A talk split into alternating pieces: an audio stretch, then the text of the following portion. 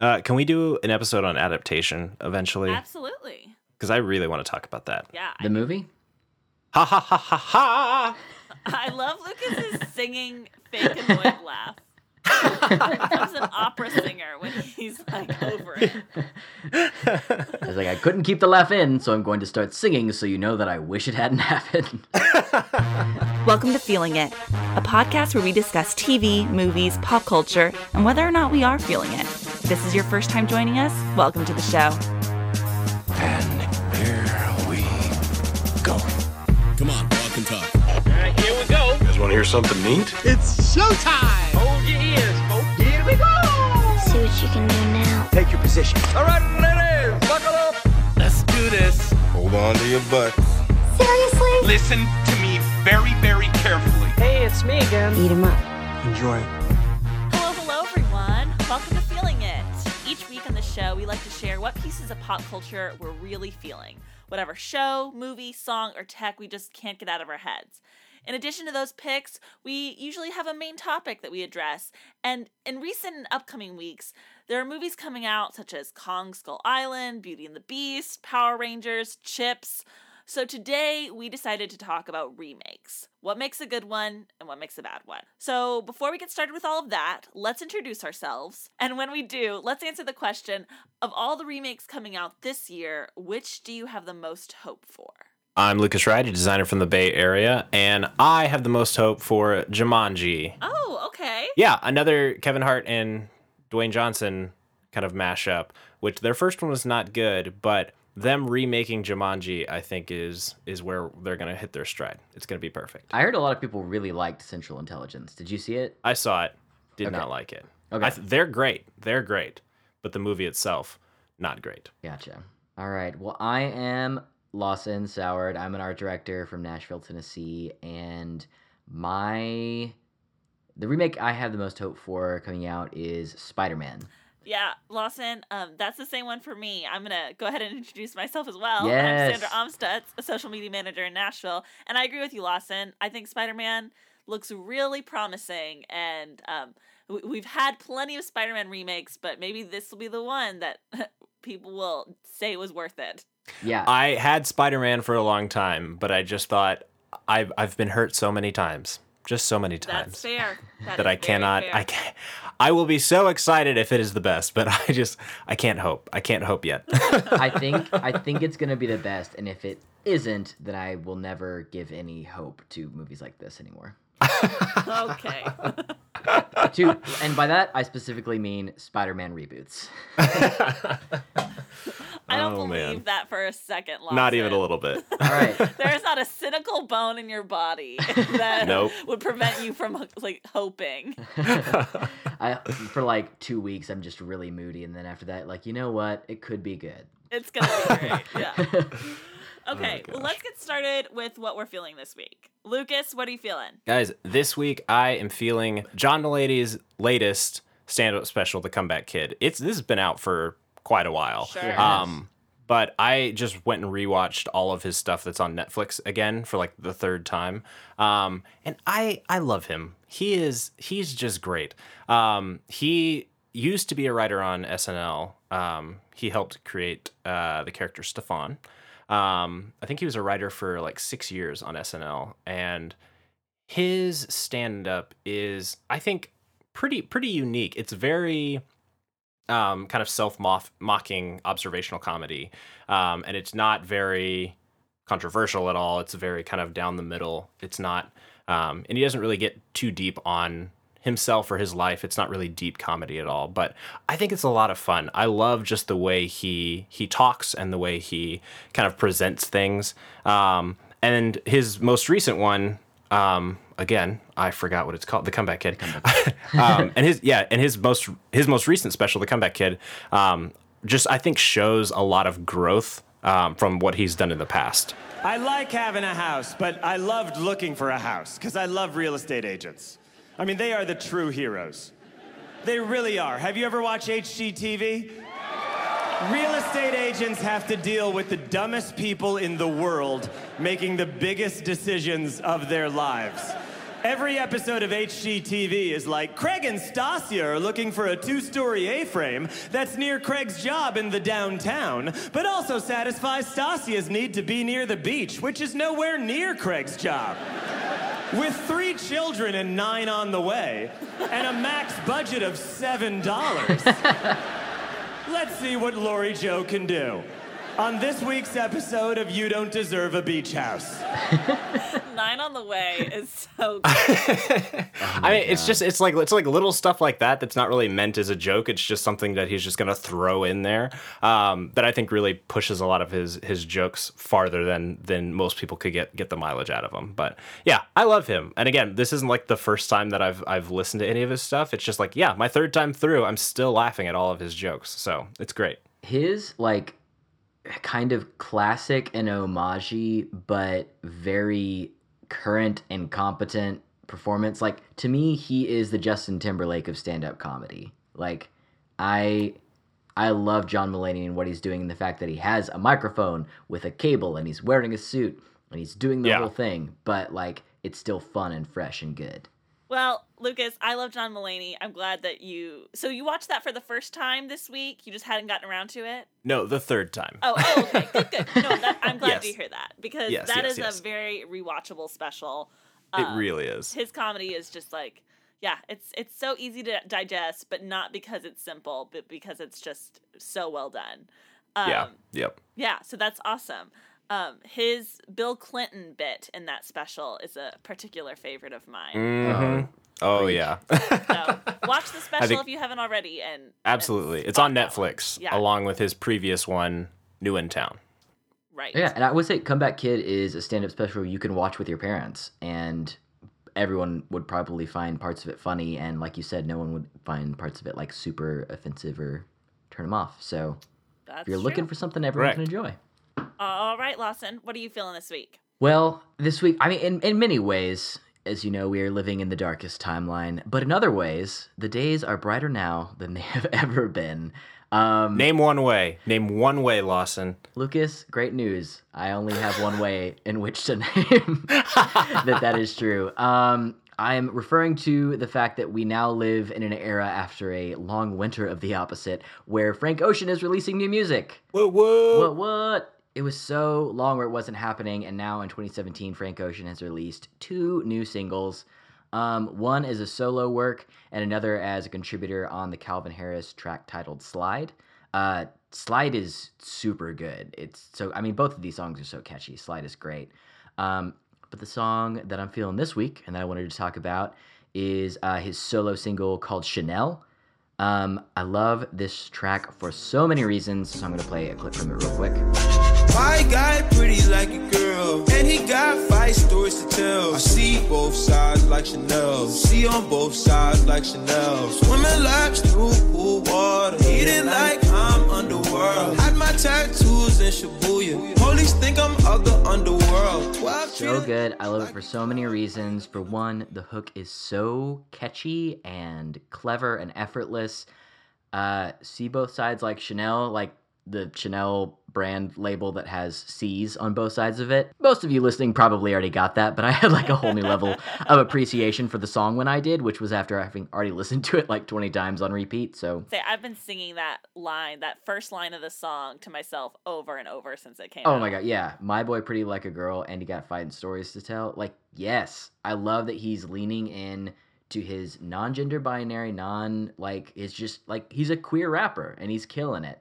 Um and this kind of a song, these kind of messages and lyrics uh had there's been a big hole. And so like I'm glad that uh, mainstream hip hop artists are are singing in this in space now. It's so good, and like the melody of this song, the the musicality of this feels a lot more like Channel Orange than a lot of his songs off of like Blonde and his visual album Endless did.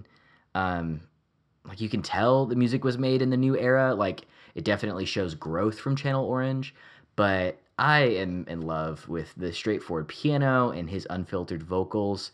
Um, his voice carries this song, and uh, there's so much behind his words and behind his voice, which is beautiful in the notes, but more beautiful in the vulnerability of the story that he's telling and a story that isn't getting told enough within his uh, musical community. Uh, there are more artists like uh, Ocean popping up all over the place, uh, telling their love stories that are not heteronormative, and I think that's awesome. And I'm like so I, just the fact that Frank is still on top of his game and has opened the doors for so many other people uh, is inspiring. And this song, like Sandra said, is a total earworm and will get stuck in your head. So check it out. You will listen to it a lot. I promise. I just want to recommend people real quick. When this song came out, a bunch of people on Twitter that I follow were kind of hailing it as like a bisexual anthem. And one piece of writing that I really enjoyed reading about it was from Teen Vogue. Um, it's the piece is titled "What Frank Ocean's Chanel Means to Me as a Bisexual Woman," and I just recommend people to go read that after listening to this song because I thought it was a really good read. That's awesome. Yeah, I haven't. I've just been listening to the song over and over. I haven't read any think pieces on it, but there's a lot to mine here. So it's kind of crazy to me that we're getting a new single from him. It feels like Blonde just came out. Um, yeah. Like I wonder what this means for when like the next album would be and if we're going to have to wait as long as we did the last time. What if he's just living in a post-album world? What if he's just like, when I write a song, I just put out a song. I'm just gonna keep doing that. That's that's my vote. Just just do that. As soon as you what write a Drake song, does. you record it, put it out. But yeah, but Drake sucks. So A lot of Drake hate. Yep. I will say, Lucas, I completely agree with you. yay. In case you need to know, Lawson agrees with Lucas. So, yep. I'm keeping that audio. I'm gonna just throw that in other places as well. just Buy like a 1990s. Yeah. Yep. Get a Yak Bak that just plays it Yeah. whenever you want. Ooh, a Yak Bak. Wow. I don't. I haven't heard about that in a long time. All right, Sandra, what are you feeling? okay, so this week I'm feeling um a song from Marvin Gaye. So I've always heard the song "Sexual Healing" from Marvin Gaye. Like I've known about it. It's not something I've list. I would like spend time listening to though. I mostly would hear the title used in like punchlines of jokes rather than actually hearing the song being played. Um, But recently, on a friend's Spotify playlist, I spotted a remix of this song. Um, it's the Kygo remix, and that's spelled K Y G O, of, again, like I said, Sexual Healing from Marvin Gaye. And I don't have much to say about it this week, other than it's been a long week for me. And when I heard this song, it just kind of transported me to like dancing with someone on a beach with a pina colada in my hand, and it just really put me in a great mood. So here is Sexual Healing Kygo remix.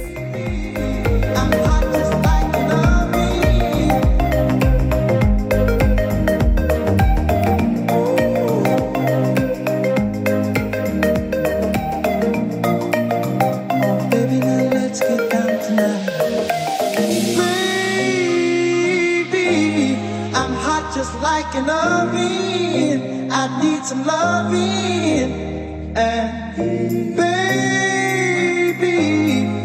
I can't hold it much longer. It's getting stronger and stronger.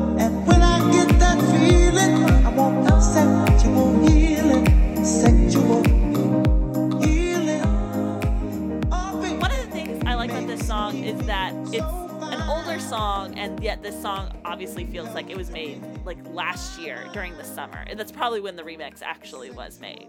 It really transports me into like back when Sorry from Justin Bieber was kind of like the hit on every dance floor.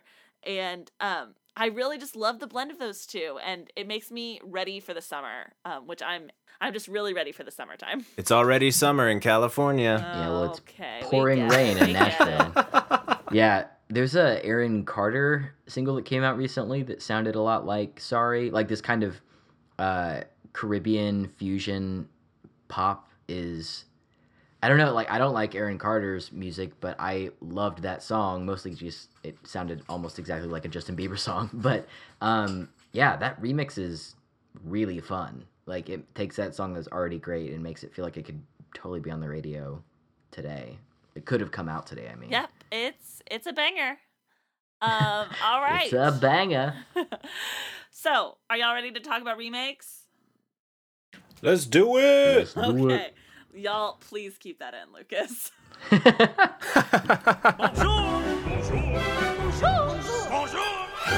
There goes the baker with his tray like always. The same old bread and rolls to sell. Every morning just the same since the morning that we came to this poor provincial town. Good morning, pal. Morning, Miss. All right, so like we said earlier in the episode, just in the past week alone and in the upcoming week, there are tons of remakes of movies coming out in theaters. And um, this is nothing new for for the past decade. We've had plenty of remakes show up in theaters throughout the year. Um, but it just seems like there's there's no slowing them down. So we wanted to talk about what we like about remakes, what we don't like about remakes, um, ones that we've seen that are good and ones that we've seen that are bad, and just in general, kind of how we feel about them and what we expect from them.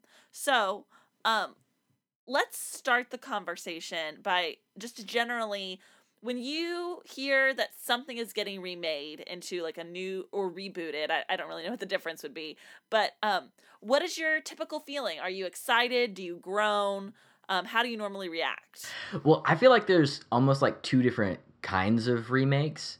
Like, I don't know. I feel like the origin of the Hollywood remake is the intellectual property that is been the easiest to do over and over again because nobody owns it. Um, like the collected works of, of Shakespeare gets done a ton. sure So remakes like Emma or uh, you know Pygmalion being changed to My Fair Lady and Pretty Woman, movies like that where it's like not a remake because it's not really a direct transition. Uh, Well, it's kind more of a of like an adaptation yeah, yeah, okay. So if it's an adaptation, I'm usually into it. But whenever it's a straight remake, it really depends on the movie. But most of the time, I'm kind of bummed because a lot of times those are things that are owned by a studio that have a different version of that movie that came out about 20 years ago and is still fine. I would say I am pretty much a fan of the concept of remakes. Um, mostly because not that I'm saying that most remakes are good, but I really like the idea of us treating modern pop culture, movies and TV shows, kind of with the same respect that we treat ancient myths, and that being that Yes. I I just really like the idea of us recognizing that every story has already been every story you can try to tell has already been told and humankind Joseph is just Campbell. thinking yes thinking of like different ways to tell it and that's all what remakes are is taking a story that's already been told and doing it in a slightly different way maybe changing the names a bit maybe changing the details maybe just changing the tone um I don't see a difference between yeah t- remaking a classic myth or a classic like you mentioned earlier Lawson like Shakespearean story into a modern day version versus remaking a 1970s movie into a 2020 version. Um, to me, those are kind of go hand in hand. So the concept of remakes, I have nothing against. Um, I have I would I would agree with you there. I, I would say a lot of it comes down to the reason you're you're remaking it. Are you remaking it because this is a story that you love and you feel like you have, you know, you do you have something you want to say with this story, Mhm. or is a studio remaking it for money? well because I I I love remakes and and not that they have to say something different, but they have to say something specific and in a specific way, as opposed to a, a cash grab. I And I, tend I to think it could also be both. Yeah, I'll I was that. gonna say that I tend to think all movies are cash grabs. Like people don't make movies for free. Like all movies are trying to make money. And yes, some might be more about the art than others, but to me, I don't really care about the motive so much as I care about the finished product. And if the finished product is exciting and saying something new or saying something compelling, or or even just very entertaining, then I don't really care if they made it just because they can make a lot of money by doing so. I th- I think I get I get nervous when I hear a studio like we'll say Disney uh, when Di- when Disney says, "Hey, we're remaking Sword in the Stone. We're looking for a writer and a director," as opposed to when I hear, "Hey."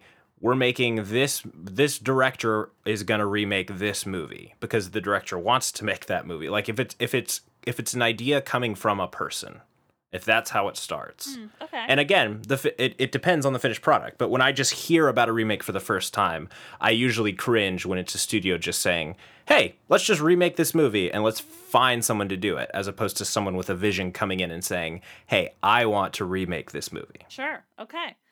Well, so that gets us on the topic of recent recently.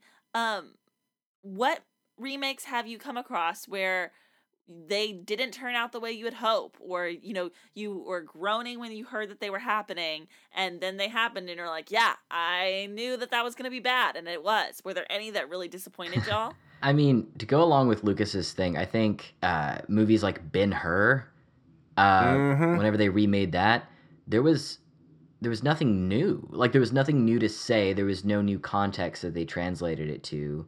I it just it didn't feel like. I mean, I I no director can be the guardsman over all or guardswoman over all of these people and all of this crew and all of everything without having a little bit of, at least an artistic vision but you can't make a good remake without like taking a movie all the way down to the studs like to the central core and then letting everything else be up to interpretation like even entire portions of the plot. Like you need to adapt it to take residence in a new time. It needs to like resonate in a new time. It needs to have something Preach. new to say. Otherwise it shouldn't exist. And that, like that's why it feels like a cash grab when movies when studios do that to me and it sounds like to you too lucas. It feels like you know even though it is a for-profit business it feels like it's that much more empty whenever there's nothing new to say and ben hur was that for sure hmm And I'll say so RoboCop and Total Yes. Recall Yeah. are two movies that came out pretty pretty close to each other recently, the the remakes. Um and I watched both the originals and then the remakes back to back. Um just in one sitting, just did both of them. And I feel like like both of those movies, if you like you said if you stripped it down and you said, here's the theme, here's the point of this story, and I'm going to get this point across and just kind of rebuild it from there, as opposed to taking two movies which are a lot about, you know, science and technical achievements in the 80s. um, and you can't just update that to a modern like modern technology and think we did it we updated it that's a good movie um, because i mean it because the themes are different the themes have to i guess the themes has to have to resonate in the same way Well, yeah. and if you just update the technology of a movie it doesn't necessarily keep that same quality of the previous movie Totally. Like, I mean, we're a pop culture con- podcast, and video games are a big part of pop culture, even though they might not be a big part of our cultural experience. But like, video games, that's a big thing. Like to remake something. Like the current Zelda game, for example, you can either play it on Wii U or Nintendo Switch. And a lot of times Yep. they'll do that kind of a thing where you can take an old game and play it on a new system. But they also do this thing where they take a game like Final Fantasy VII, for example, which came out for the PlayStation, and remake it for PlayStation 4 with all new graphics. And it's this huge upgrade, and you can see so much detail and so much depth and all this stuff that you couldn't see before. And to me, that's compelling not only because of how long of a gap that was and how intense of a game or immersive of game Final Fantasy VII was, but also because video games are so limited by technology. Like movies, you're recording real people, you're recording with cameras. Like whenever you try to just update things for technology's sake, like with Robocop or Total Recall, any science fiction really, like I, they, I mean, they did that kind of with Star Wars. They were like, "Oh, mm-hmm. I wish I had had better computer graphics back then, so I'm gonna re-release it with this new stuff." Like it always just it doesn't work. Like it can work for video games, but it doesn't work for movies. yeah You know, I was trying to think of an answer for myself for this question, and I was really coming up blank because I just realized that any bad remakes I just haven't seen. Like, I, I I'm not saying that's they good. don't Save your money. but like the uh, the ones that I, all pretty much all the remakes that I choose to actually go and see are ones that end up being better, uh, or not better, but or that I just really enjoy, I should say. Um, so I do want to ask y'all: are there ones that you really love that either improved upon the original story or made a nice companion to the original story? Um, ones that you had a really great time with. Go for it. Well, I'm thinking about. Uh, so this isn't where you're it's going where you think it is, but uh, Teenage Mutant Ninja Turtles. Oh. Um, it's really interesting to me because I saw like you know the like earlier ones with the Jim Henson prosthetics and stuff, and loved those.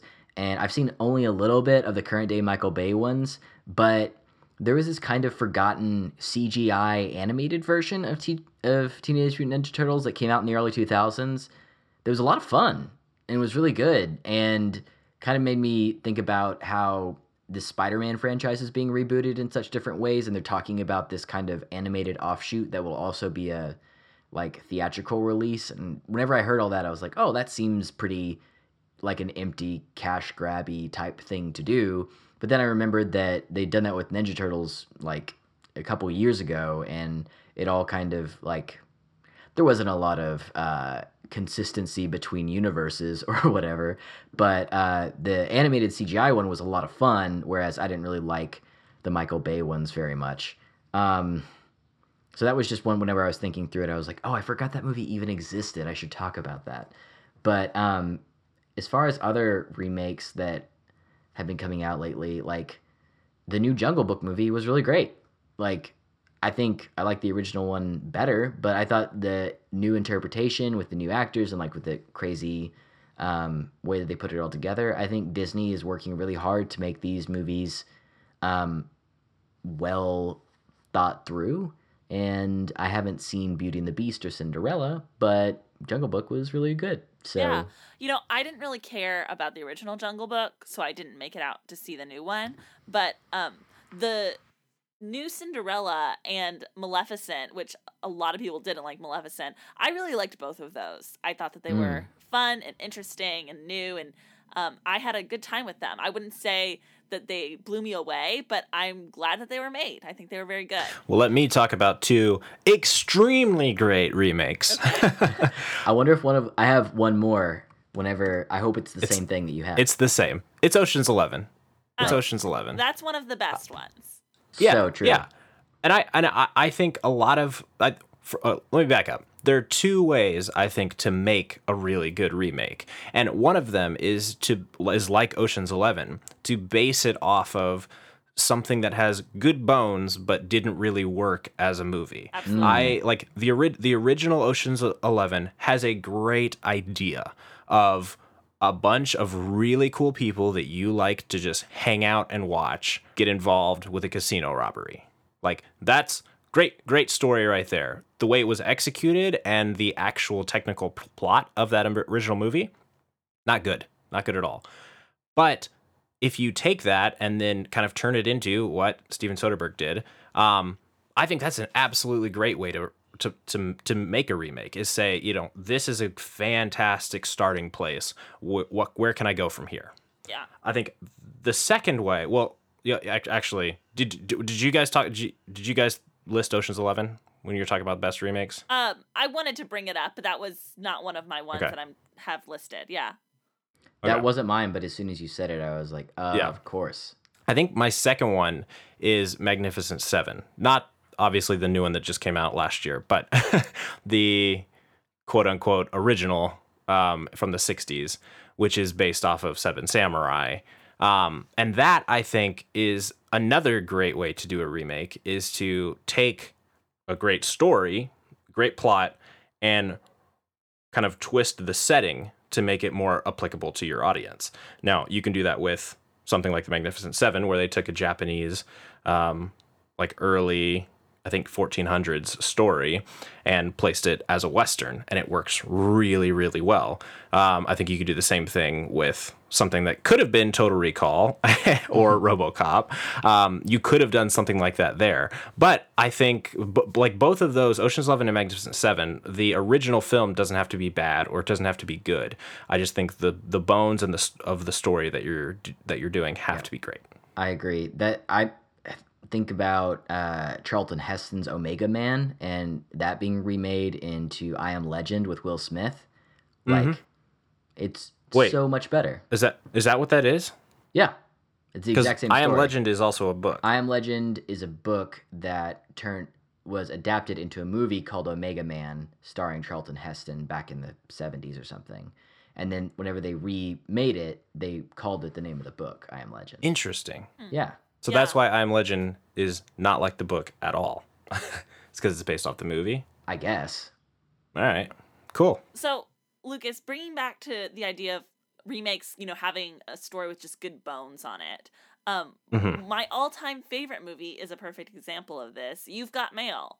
Um, You've Yeah. Got Mail Yeah. takes um, the bones of a really great plot device. You know, um, Yep. two people don't get along in real life. They send anon- but they fall in love via anom- anonymous correspondence, and it's been remade in so many different ways.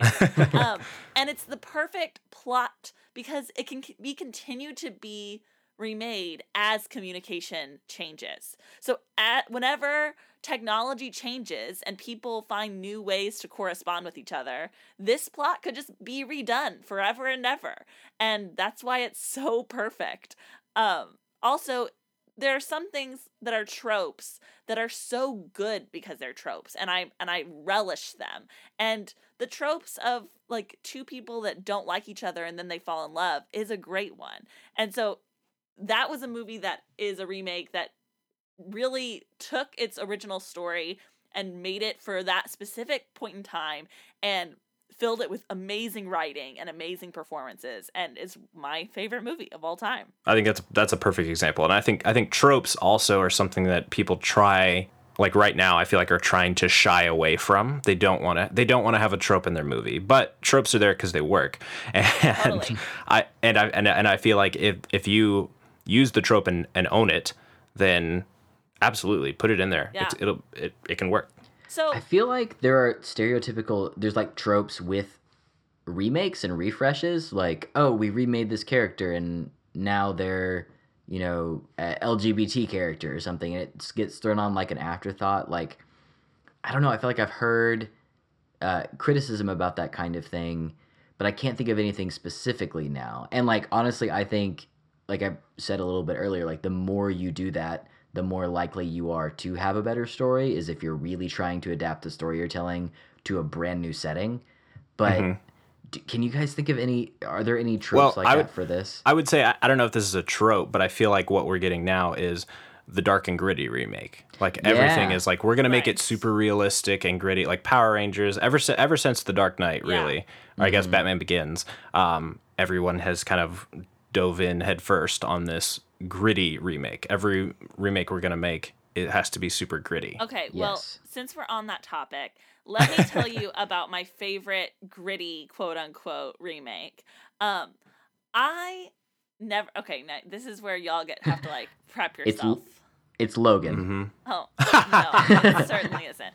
Um, so I never saw the original movie Teen Wolf, um, but I did get very into this. Is you know a TV show being a movie being remade into a TV show, but I got very into the MTV TV show Teen Wolf, and I think whenever people complain about remakes, I always think about how good of a TV show Teen Wolf was for me and how like it was just a remake off of a franchise uh, but they did such great storytelling with it that it doesn't matter um, one of the big things is they took what from what i understand is kind of a goofy 80s movie and transported it completely in tone into sort of like a more uh, realistic teen drama. And that was like a really fun and interesting shift in tone for that story. Um, I think the first three seasons of that show are really fun and really have really great storytelling, really great character building, and world building. And um, I just that to me is like the perfect example of when remakes go right. hmm If only Rush Hour and Lethal Weapon could have been as lucky. Let me tell you one time though where I think a remake really worked and I don't think they changed much other than setting it in a different decade, you know, a modern decade. Um, and that's the remake of The Parent Trap. Um, I Yes. love the remake Oh, of The yeah. Parent Trap with Lindsay Lohan. I think that's an excellent movie, and that's a remake of a movie that I believe came out in the '60s. I want to say maybe the '70s. Um, Mhm. and I saw the original. I grew up watching the original and really loved it. And the new one, you know, it's definitely different in that it's a more modern version of it, but they don't do anything shockingly different with that story. It's still they hit all the s- similar beats. Um it's just a charming new version of it. And I think that's totally okay. I think if you can tell a story again with a charming new set of actors, like that's no problem for me. And Yeah, and I think that that's a good example of it. I agree. I definitely think, that that's something that um, Beauty and the Beast is trying to do. Is basically telling the exact same story, um, just with different actors and, And a quote unquote visual sense. I think that's the biggest thing from the I guess visual style, but Yeah. I, I I know it's technically live action or whatever. But um, I I feel like that can work, but you can be too slavish to the original Sure. I agree. in that Yeah. instance. Which which I again I haven't seen Beauty and the Beast, but just from the trailer and from what I'm hearing about it, is that that that's that's kind of the sin. There is you can you can adhere too much to the original material to make people think, okay, why why would I rather watch this new one yeah, Sure. than the original? That's one Two of the things, things. I did really like about the Disney remake of things like Cinderella because it's the basic Mhm. Cinderella story. I mean, Cinderella as a story has been told countless times, not only by Disney. Yep. Um, Yep. but this version had a lot of new little storytelling uh, elements that I thought were really refreshing and nice. So, um, yeah, I liked that they didn't fall into that trap with that movie. Yeah, I think The Parent Trap is such a good example. I hadn't thought of that at all. Uh, but I I think a big key to the fact that that worked so well was that they waited 37 years in between the versions. Like Mhm. that's I mean, we're getting a new Jumanji and that's not even 30 years old. We're getting a new Mummy that's hardly 20 years old. Like We're getting a new Spider Man that's not even two years old. right, exactly. So like doing all that is is harsh. I mean, I But here's the also- thing: we're excited about the new Spider-Man. Like I, I don't That's care about a gap as long as it's good. That's true, but I mean That's my that motto throughout all of this conversation: is that like you can make things good, regardless of all these things we're talking about. And That's true, but I think the in your- ultimate like judge what I'll judge it by. Yeah. In your original case for it being like nothing changing though, like with Parent Trap being a almost direct translation and every plot point and all that stuff, but just a different decade. I think if you're doing something like that, you need to wait like close to 40 years. But if it's like Spider-Man and you're like changing up the actor, you're changing up the you're not telling the same origin story, you're doing something different with it. I think that that can be exciting and an, uh, leave you a chance to course correct. Yeah, I I would say have you have you guys seen 310 to Yuma? I think so. The I think I've seen the newest one. Yes, yeah, yeah. James Mangold's version. Yes. Director of Logan. um, yeah. So his his remake of 310 to Yuma is mostly the same as the as the original version. Um, but I think a lot of what he did was just beef the characters up, make them a little more Mm. real, a little more. Um, I guess I guess you connect with the characters more in James Mangold's version, uh, whereas the other one is kind of more of a straight western, and it's same same setting, exact same story, um, just more character work, which I think is is an interesting way to do it as well, because I feel like it's it is it is very very similar, and yet you get more out of it. I think I think than than the original. Okay, so um is there anything that y'all think you know, I hear sometimes people say like, "Oh, if they remake this, it's going to ruin the original." I kind of feel like that's kind of a bogus claim that just because they remake something the original could be ruined for for someone else. Um, but I want to see what y'all think about that. Is there anything that's too sacred to remake? I'll I'll tell you this: if they if they remake Ghostbusters,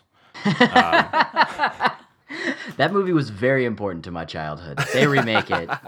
God help them. Oh man, I I. I, I agree with you, Sandra. I, I don't think there's a movie that can be, be remade that will ruin the original movie.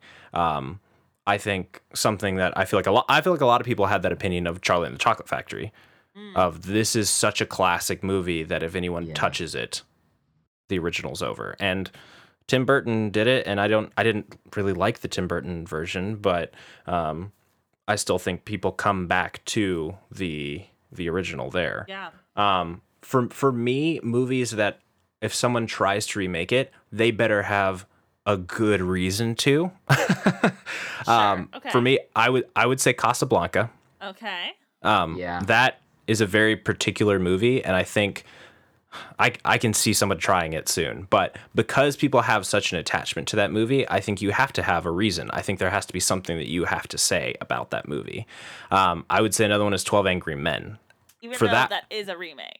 Even though it is a remake, I think that the I guess the second version or whatever is so iconic that and so I mean it's it's a one room movie. I don't know how much you can do with it.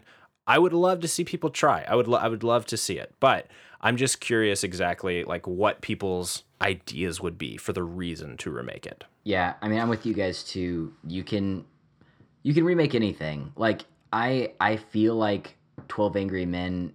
I, it's one of my favorite movies of all time. Um, so even if they did remake it, I probably would still defer to this one. But like, I'm not closed off to it. I love the idea of Twelve Angry Men being Twelve Angry Women or uh, anything else that they wanted to do with that and having a new spin on it. I would definitely go see it. I I'm not all of these things still exist. I think Charlie and the Chocolate Factory is the perfect example. Like that movie came out, it was meh, and then now if you want to watch that movie, you still watch the Gene Wilder one. Uh, There are several the movies to me that I am the least interested in there being reboots of. That it's not like they're too sacred. I'm just like, if you're redoing it, what are you doing? Is movies by like auteurs, like like director writers. Um, I, I think of Stanley Kubrick movies. I think of, uh, oh, uh, Wes Anderson movies. I think of, um, crap, what's his name? Pulp Fiction. Tarantino. Tarantino. Tarantino movies. Yeah. Um, those are movies that I'm like, yeah, you could you could remake Pulp Fiction if you wanted to, but why? Like, it's so um, sure.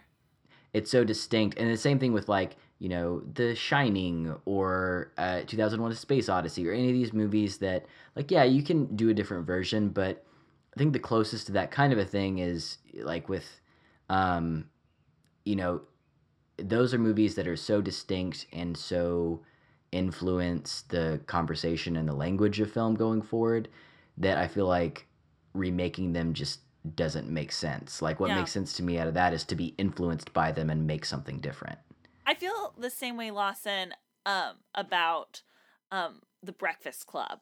I feel like that's a movie I could Yeah. see someone itching to like try to do a remake of.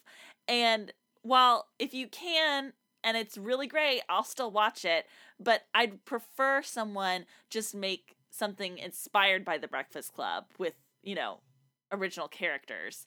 Um, but that that's one where it's just like it's such a basic concept that it's just it seems it would be you could just make something very close to it rather than a remake of it. Right. How do you guys feel about remaking a Christmas movie? A Christmas story? A, any Christmas movie? Oh, I see. Um Because those those I feel like are very specific and yet kind of get remade all the time. yeah, I know like I'm trying to think of like Miracle on 34th Street is one that I know Mhm. was remade. Um I feel like it would be the same. It would be the Charlie and the Chocolate Factory thing. Like you'd remake it, it'd probably make a lot of money when it opened, and people would still watch the classic version. Like if they remade, um, gosh, the movie that I know you would hate it if they remade it, Lucas. What am I? White thinking? Christmas. White Christmas. If they remade White Yes. Christmas, it would be a huge bummer. There's plenty of problematic things about that movie, but I love it. I completely love it. And even if they remade a different version, I would probably still go back to the original one. And when I have kids someday, have them watch that one and and all that. Like it's just it's a great movie. Eh, There's remake it if you want. Nothing's too sacred, but why would you do that? Yeah. Okay. So is there anything that you're hoping would get a remake? Like a property that you remember that you're like, "Oh, I would love to see a new version of that." I have a huge one, but I want to hear y'all's first. Lucas, do you have Yes. one? Yes, but I don't want to go first. Okay, well, I'll go first. That's no problem. Um, this wasn't my idea. There's someone, a girl that I follow on Twitter, that kind of suggested this. She, it was, I think she was joking, but um, she said, you know, how they're making teen, remade Teen Wolf into sort of like a gritty teen drama. Um, I hope they'll do the same with t- the movie Teen Witch. And as soon as she Oh. said that, I was like, um, yeah, that sounds really awesome. Um, the movie Teen Witch is very special to our friend group. Our friend Linda really adores it, and it's a wacky, weird movie. Um, I don't, I don't even understand how it could have been made. Um, but there's a lot of like fun kitsch involved with it that I think the concept of it, you know, a girl turns 16 and discovers that she's a witch and she has magical powers and uses them for both, you know, good and evil with pop in regards to popularity is such a great concept that I could that I think would make for a wonderful teen TV show um or t- or movie but with a more um biting tone to it than the original had. Um and higher production value. So that is one that I Yeah. think would be a really fun remake. That's perfect for that same formula. Are are we allowed to pick ones that are also adaptations? Adaptations. I would say adaptations that got are turned into movies. If there's already Okay. a movie about it, to me, an adaptation is different than a remake. Um, I sometimes agree. They go hand in hand. Like you've got Mail. You know, you've got Mail was Mhm. a movie, and then it was adapted into a play, and it was adapted, into, and then it was also in another movie. But to me, taking a book or a play and then making it a movie is an adaptation. I I agree. But there are just so many adaptations that just had horrible. oh well, if there's already been movies about it, then that would be a remake. yes, yeah. Yes. Uh, So one I would I, I would say and this is one that I I am sure people probably wouldn't want remade, but The Outsiders, I don't know if you guys ever saw that. I didn't. Um, I never did. it's it's it's got everyone and their mom in it. Um, it's so good, but it's Francis Ford Coppola's movie. It's got Tom Cruise, um, and I can't think of anyone else in it. is Hang on. Rob Lowe in that? Yeah. Yeah, Tom Cruise, Rob Lowe, Emilio Estevez, Patrick Swayze. Yeah, all those guys. I think that would be a very interesting movie if you just modernize it and just see what that looks like. I mean, it's about a bunch of kids. I mean, it's it's a lot of the same story of um Like Warriors? the- no, the uh East Side Story, West Side Story. West Story. Side Story. Yes, yeah, it's a lot like West Side Story, just without the girl. But um, it's just basically two two two rival gangs and their relationships with each other. And I just think that would be an interesting story to tell now, almost like a Moonlight type situation, like that kind of movie, Okay. Oh, but yeah. about people's relationships between gang members. Yeah. So Lawson, Yeah, do you have one? Totally be into that. I do, and I feel very passionate about it, but I don't know how that's going to come across when I talk it through. Um, I really, really want Animorphs to get a remake, like oh my goodness, man. into a TV show or a movie. I don't care. Animorphs is awful. Was it's there a so TV bad. show version of Animorphs? There was. It was Okay. on Teen Teen Nick on Sunday night, so I couldn't watch it because I was at church. Um, but it's on Netflix now, and the books are easily accessible at any uh, library, and none of it holds up. The show is bad. The books are bad. Like none of it aged well. But here's the thing: neither does Power Rangers, and that new version looks Here's the- amazing. The thing about that, Lawson, is I think that's a great pick because, like we talked about earlier, the concept is perfect. Like, Mm-hmm. teens know. have these powers to turn into animals. Great concept. And so just get a good writer and you have a hit. Yes, I think it would be so fun. Eh, The way that the TV show and the books all came together was so like it didn't work for so many reasons. Like these six people got powers and then it just so happened that like one of the main alien bad guys happened to be like one of those people's mom and then somebody else like the main headquarters for the alien invasion was their high school and like all this stuff that happens Just a whenever lot you're of writing plot problems. yeah, and but like Yeah. the idea is super cool and super fun, and the the concept of like a group of kids. It is very Power Rangers esque in the fact that it's a group of kids being given these powers and being told that they need to save the world, but like it it has legs as a concept if somebody took it and made it. I think that's a Good. great pick. Yeah. Uh, have you guys seen Waterworld? No. No, It's basically, um, basically Mad Max Fury Road, but on the water. and with oh, what's his name? Kevin's no, not Kevin Spacey. Kevin Costner with Mad- Kevin Costner. Mad Max Fury River. Mad Max Fury Ocean. I like Mad Max Fury River. Yours was better. Um, but but but yeah, I I think at, like a post Mad Max world, like I think I think you could remake Waterworld really really well, um, and have it not be as cheesy as it was in the '90s when it came out. But I would I still like that movie. So if anybody wants to rewatch that movie with me, I would watch it for the first time with you, Lucas. There you go. Okay, so before we wrap it up, I know we already talked earlier in the episode about what our which movie we're most excited for this year. Are there any that you've heard about that are happening that might not be coming out this year, but you are excited for? Hmm. Any of the Disney live actions that are on the on the docket, um, I- or any I mean- any at all? I'm excited for Donald Glover to be the voice of Simba in The Lion King. Um, and it's the same. It's Jon Favreau again. It's the same person behind Jungle Book, so I think it could be Mhm. really good. Like And I'm I believe, planning believe on seeing that one. is it James Earl Jones that voiced M- Mufasa in the original? He's coming back. yeah, Yeah, he's gonna be Back- the back Mufasa again. That's crazy. he's Um, getting to reprise all his old roles. He's he's still Darth Vader. He's still Mufasa. Um, one that I heard about that I am excited is um they're remaking Splash, the Tom Hanks um Oh, yeah. Hannah Oh, yeah. with I think it's Ugh. Jillian Bell and Channing Tatum, is that right? Um hmm and Channing Tatum as the merman instead of um you know Daryl Hannah as the mermaid. And I think Mhm. that that is a genius way to remake that movie. That movie is like a really wacky, not great rom com, but still I was glad I watched it kind of thing. And this one has the potential to be very funny and a really fun gender flip. Yeah. I'm upset that they're remaking that. Has nothing to do with the gender flip. That's just a very important movie to my childhood. Hack. Sorry, go ahead. What was yours, Lucas?